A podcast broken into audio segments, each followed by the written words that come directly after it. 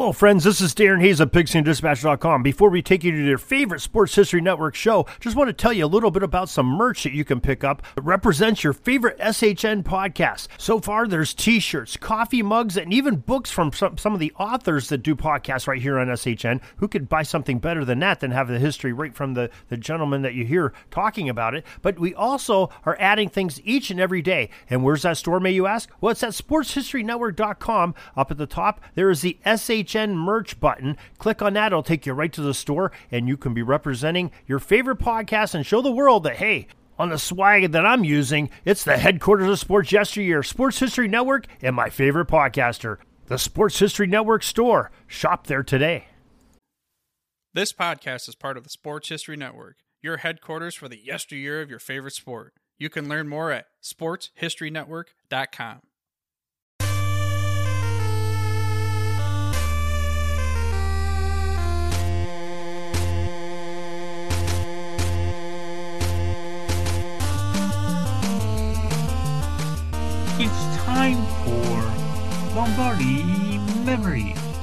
Show that takes you back in time into January or February to the greatest one-day spectacle in all of sports. This is the Every Other Tuesday podcast that looks back at each and every one of the 50 plus Super Bowls and tells the story of who won and why. For the fan who needs more than just a box score, this podcast goes drive by drive play by play through the most dramatic games in history. I'm your host, Tommy A. Phillips, and you can visit my website at tommyaphillips.com where you can find all of my books. Those include Great 80s, Nifty 90s, and my most recent release, Penn State Bowl Games. So you can find all those at tommyaphillips.com. Today we have Super Bowl 16, which was held on January 24, 1982, in the Pontiac Silverdome, home of the Detroit Lions.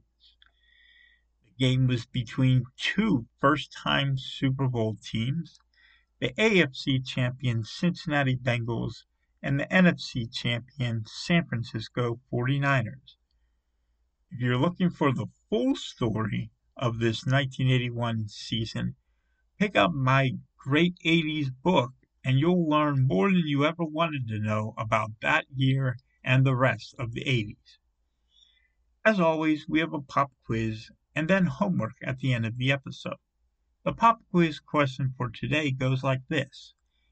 In Super Bowl 16, we had two first time Super Bowl teams collide with each other meaning one of them had the win in their first appearance.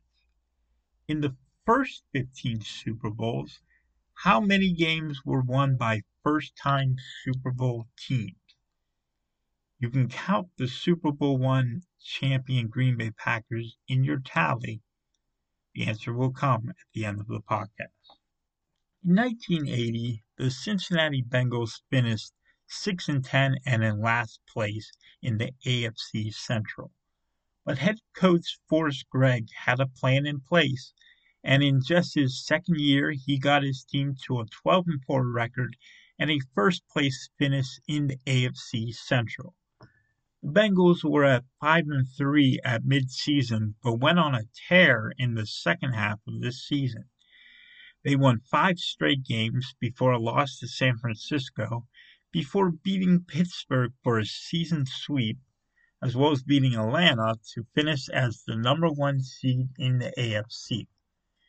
Quarterback Ken Anderson threw for 3,754 yards and 29 touchdowns, completing 62.6% of his passes with only 10 interceptions. He was an easy pick for NFL MVP. Amongst his receivers were tight end Dan Ross, who had 71 catches for 910 yards and five touchdowns, and receiver Cris Collinsworth, who was a rookie and he caught 67 passes for 1,009 yards and eight touchdowns. The third leading receiver was running back Pete Johnson, who caught 46 passes for 320 yards and four touchdowns.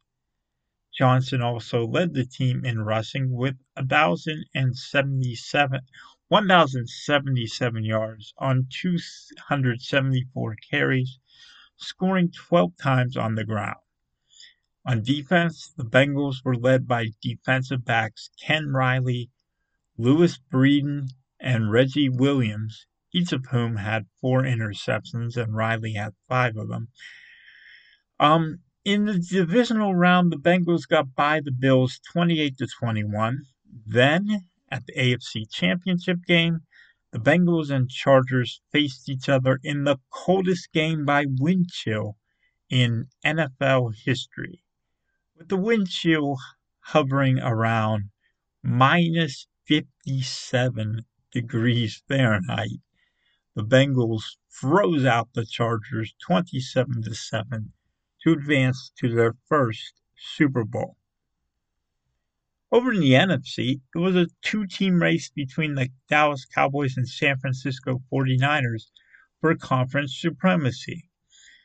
After a 1 and 2 start, the 49ers got on a roll, winning seven games in a row, including a 45 to 14 pasting of the Cowboys. After a close loss to the Browns, the 49ers won their final four games, including a 21 3 beating of the Bengals. The 49ers got by the New York Giants in the divisional round 38 24 before one of the greatest games in NFL history. In a back and forth battle in San Francisco, quarterback Joe Montana led his team on a late drive and threw one of the most improbable touchdown passes ever. Receiver Dwight Clark came down with the catch to give the 49ers the lead in the final minutes of the game. The 49ers then stopped the Cowboys by coming up with a fumble recovery, and they won 28 to 27 to advance to their first Super Bowl. This 49ers team was all about Montana and Clark. Montana threw for 3,565 yards and 19 touchdowns with 12 interceptions. He completed 63.7% of his passes for a passer rating of 88.4. Clark was his leading receiver with 85 catches for 1,105 yards. When it came to catching touchdowns, though, it was receiver Freddie Solomon leading the way with eight scores, and tight end Charlie Young with five. Clark had four. The 49ers were a pass heavy team their leading rusher, Ricky Patton, rushed for just 543 yards. Earl Cooper had 330, and no other player reached the 300 yard mark. This year's Super Bowl was in Detroit, or more accurately, the Pontiac Silverdome. Rather strange place to hold the Super Bowl unless you realize that the Lions play in a dome. So the temperature was freezing outside, and Vice President George H.W. Bush was on his way to the stadium. As it happened, his motorcade slowed down the 49ers team buses, and the players started to worry if they'd get there in time for the Super Bowl. Head coach Bill Walsh started cracking jokes about the equipment managers throwing touchdown passes, that the 49ers were already in the lead, and you know, he was so good at knowing the temperature of his team. He's viewed by many days, uh, many people these days as like a mad scientist who is all about numbers, but that wasn't him at all. He was an empathetic, authentic person who connected to each and every one of his players. That's what made him a Hall of Fame coach. This game didn't start out all that great for the 49ers after Bengals kicker Jim Breech kicked the first kickoff out of bounds, his second kick was mishandled by rookie running back Amos Lawrence. The Bengals' Don Bass knocked the ball out of his hands, and defensive back John Simmons recovered for Cincinnati. Anderson threw to receiver Isaac Curtis for about seven yards, and Johnson ran for a first down from there. Anderson then threw on the run, getting the ball to Ross for a first down at the five. But that's when the San Francisco defense stepped up. First, defensive end Jim Stuckey sacked Anderson for a loss of six. Then, defensive back Dwight Hicks stepped in front of an Anderson pass and picked it off, returning it to the 32. Montana started his first drive with a screen pass to running back Ricky Patton for eight yards. Then found Clark for a first down at the 44. Montana hit Solomon for eight yards before the 49ers went with a reverse flea flicker. After three flips of the ball, Montana had it back and he gunned it downfield to Young for a first down at the 33. Cooper ran for a first down at the 23, and running back Bill Ring went for another eight yards. Montana then hit a wide open Solomon for a first down at the one. Set up there, Montana dived over the top on a quarterback sneak to score the game's opening touchdown and make it 7 nothing. Anderson started the next drive with a screen to Johnson for four yards. He went back to Johnson on the next play, and then he scrambled himself for a first down to the 30. Two plays later, he scrambled again, got to the 39, and then Johnson picked up the first down on the next play. So now Anderson went deep for Collinsworth, but 49ers defensive back Eric Wright got in the way, knocked it away at the last second. So the Bengals ended up having to punt. Punter Pat McInally got away the ugliest 53 yard punt you'll ever see. The 49ers had the punt after that. The Bengals got the ball back in great field position at midfield, starting in the second quarter. Johnson ran for four, then Anderson hit Collinsworth for a first down inside the 30. An illegal contact foul gave Cincinnati another first down. Anderson went back to Collinsworth, finding him at the 5 for what looked like a first down. But Wright knocked the ball out of Collinsworth's hands, and defensive back Lynn Thomas recovered for San Francisco. Had this play happened in today's NFL, it probably would have been ruled an incomplete pass. But as it was, the 49ers had the ball back deep in their own territory at their own eight. It was time for Montana to work. He rolled to his right and found an open Solomon for a first down at the 32. He then scrambled for seven more before Cooper took a toss, broke a tackle, found his way into Cincinnati territory at the 47. On the next third down, Montana found Clark for a first down at the 32. Patton ran for about nine yards up the middle before picking up the first down on the next play. The 49ers then tried to reverse to Clark, but he got stopped for no gain. However, Bengals linebacker Jim LeClair got called for piling on, and that penalty gave San Francisco a first down. Montana immediately took advantage, throwing to Cooper on the left side of the field for an 11 yard touchdown, and San Francisco led 14 0. It was a 92 yard drive, the longest in Super Bowl history. After a mishandled squib kick, the Bengals ended up getting the ball back way back at their own two after an illegal block in the back. Anderson completed a pass for first down to Ross, but after that, the Bengals had the punt. San Francisco took over at their own 34. Montana fired to Clark for a first down at the Cincinnati 49. Patton then ran for the next first down. So now Montana goes back to Clark. That's the third first down of this drive. Now, the clock's running down, so there's about a minute to go, and Cooper runs it to the 16, and Walsh calls timeout from the sideline, 54 seconds left. After a quarterback sneak by Montana to get a first down, uh, Montana threw to Solomon and got down to the five. Now, the 49ers were unable to get into the end zone, but they did get a 22 yard field goal by kicker Ray Wersching.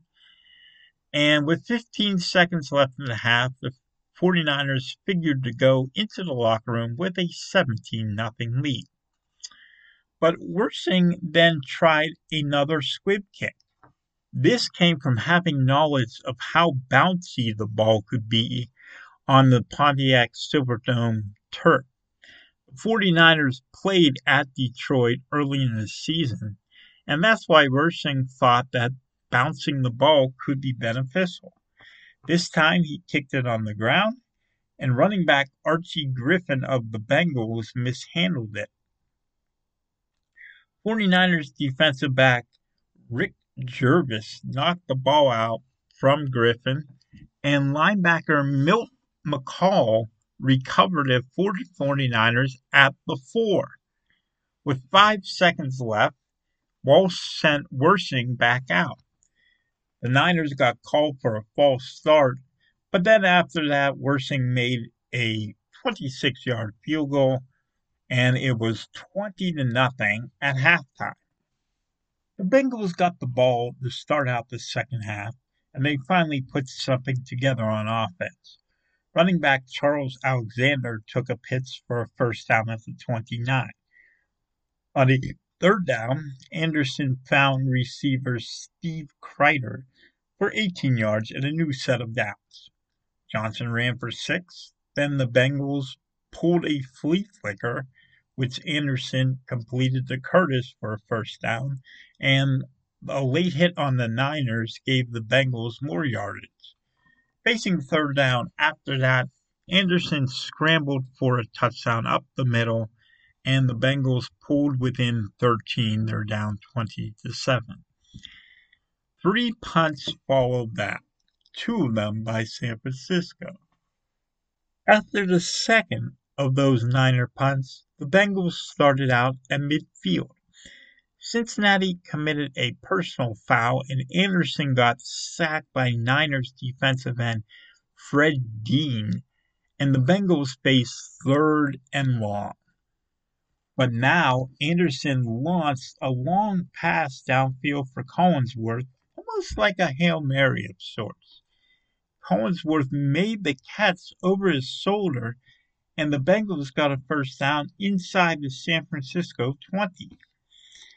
Anderson was sacked by linebacker Jack Reynolds, but he came back with a pass to Ross to get down to the five.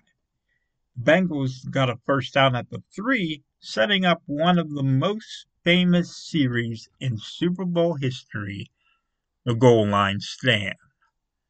On first and second downs, Johnson tried runs up the middle, and he was held back at the one Reynolds made a great tackle on second down to knock him back.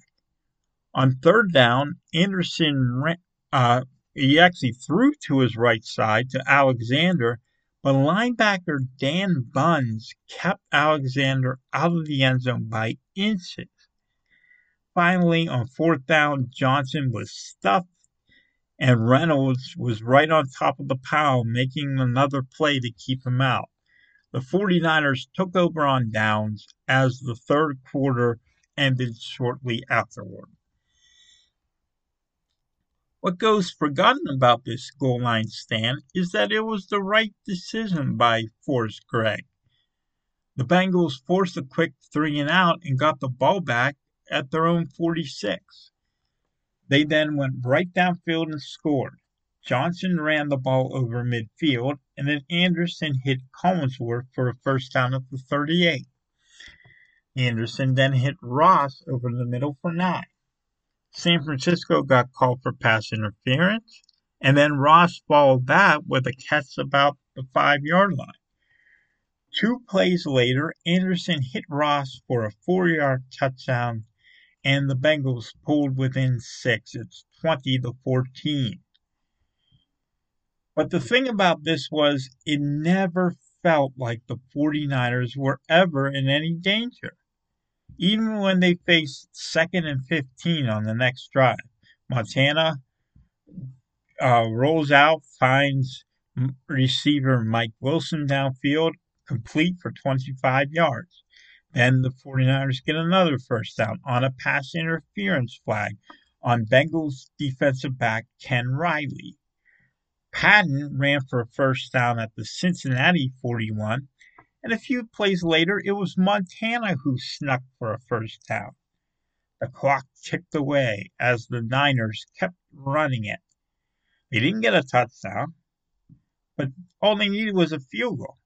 So Wersching converted a 40 yard field goal with 5.25 left on the clock, and the Niners now had a two score lead 23 to 14. On the Bengals' first play of the new drive, Anderson was picked off by Wright. Wright returned the interception all the way to the Cincinnati 21 before trying an ill advised lateral that the Niners were fortunate to recover. 49ers did pretty much nothing but run the ball and chew clock. They got one first down along the way, and the clock made it down to the two minute warning. Wersching then made a 23 yard field goal to make it 26 to 14. It was his fourth field goal of the day tying Green Bay's Don Chandler for the most in a Super Bowl, a record that still stands today. While Montana was being announced as the game's most valuable player, the Bengals tried a desperation drive. This drive was unique in that the 49ers defense managed to keep the Bengals in bounds after every single completion. First, Anderson threw to Curtis for 22 yards. Anderson then found Ross for a first down at the Niners' 38. Ross caught one for nine more yards. Then Collinsworth hauled one in. Anderson found Kreider down at the three yard line. But at that point, there was less than half a minute left on the clock.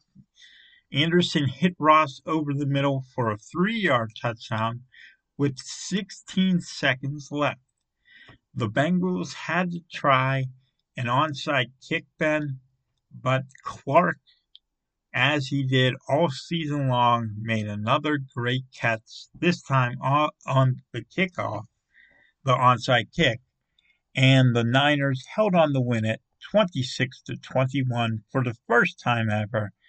The San Francisco 49ers were Super Bowl champions. The Nielsen television rating for this Super Bowl was 49.1, the highest ever in Super Bowl history. What that number means is that 49.1% of all television sets in the United States were tuned in to Super Bowl 16. What's more is that this Super Bowl had a 73 share. That meant for every television that was on, 73 of them, 73% of them were watching the Super Bowl, and only 27% were watching something else. The Niners won their first Super Bowl in their first try, something only three other teams had ever done. Yes, that's the answer to today's pop quiz. Three teams before the Niners won their first Super Bowl. Green Bay Packers, obviously, in Super Bowl one, the New York Jets in Super Bowl three, and the Pittsburgh Steelers in Super Bowl nine. Montana won Super Bowl MVP for his 157 yards passing and two touchdowns, one throwing and one rushing. If I were to pick a second best player on the Niners, I go with Jack Reynolds. He had one sack, but more importantly, he had two tackles on that goal line stand. You may wonder why does that goal line stand matter if the Bengals scored anyway after it? Well, here's the reason why. Because it enabled the 49ers to eat more clock. If the Bengals score on that goal line situation, then they would have had a lot more time to try to complete that comeback. That's why Hacksaw Reynolds deserved consideration for MVP. Of course, Joe Montana deserved it though. Um, Dan Ross, tight end for the Bengals, my pick for the best player on the losing team. He caught a Super Bowl record 11 passes, Super Bowl record at the time that was, 11 passes for 104 yards and two touchdowns. And actually, his 11 catches remain the record for a tight end at the Super Bowl. And his performance, one of the best in a losing effort in the history of the Super Bowl. The least valuable player, who was it? I'd have to go with Pete Johnson of the Bengals. He averaged only 2.57 yards per carry, rushing 14 times for just 36 yards. That's not going to get it done on the ground. The Bengals just couldn't run. And, and Johnson, he couldn't score on three attempts now down there near the goal line. The lack of a running game doomed the Bengals in this game. Player who no one remembers who was the best in this game. How about Ricky Patton of the 49ers running back? He rushed for 55 yards in this game, and he was the leading rusher of all players in this Super Bowl. Patton also caught a pass for six yards. He was a nice change of pace in the pass oriented Niners offense. The biggest play of this game was the goal line stand. I know, I know the Bengals eventually scored anyway, but making that stand not only chewed time off the clock, it also gave 49ers a lot of energy. And sometimes the biggest plays are the intangible ones. The best play no one remembers, though, that's Montana's 25 yard completion to Wilson on second and 15 with his team up only six in the fourth quarter. That pass put the uh, Niners, well, it didn't put them in there, but it helped put the Niners get them in the field goal range to put away this game. Can you imagine if it had gone to third and 15? the Bengals would have been in great position to make the comeback from down 20 to 14. This play was very important to the Niners, salting this one away. Finally, for some homework, here's an easy one. Gary Myers wrote a book called The Catch One Play, Two Dynasties, and the Game That Changed the NFL It tells the story of how the 49ers and Cowboys went in opposite directions after Dwight Clark made the famous catch to win the NFC Championship game. The 49ers, of course, went on to all those Super Bowls. Cowboys went eventually ended up in rebuilding mode, and that was the beginning of the end for Tom Landry. This book is entertaining from start to finish. I highly recommend it. For now, we'll put the 49ers dynasty aside and move over to a different NFC team who is building a dynasty of their own. I'm talking about the Washington Redskins. We will see the Redskins in both of our next two episodes, starting in two weeks with their battle against the Miami Dolphins in Super Bowl 17. My website, again, TommyAPhillips.com. There you can find all my books, including my new release, Penn State Bowl Games, A Complete History. Until then, so long.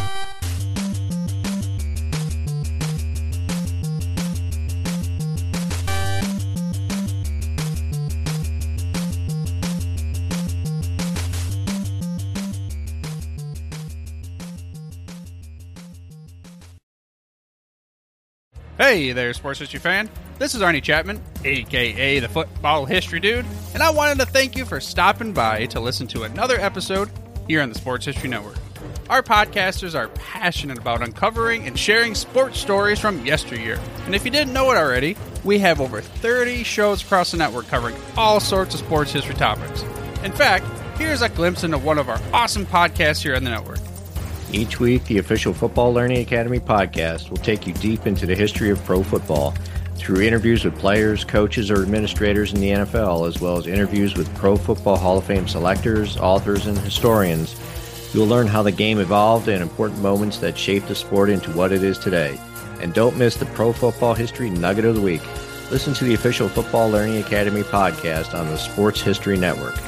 How about that? I bet you're super hyped to go listen to that new podcast, right? Well, to learn about this show and all the other podcasts on the network, head over to sportshistorynetwork.com forward slash podcast. Again, that's sportshistorynetwork.com forward slash podcast.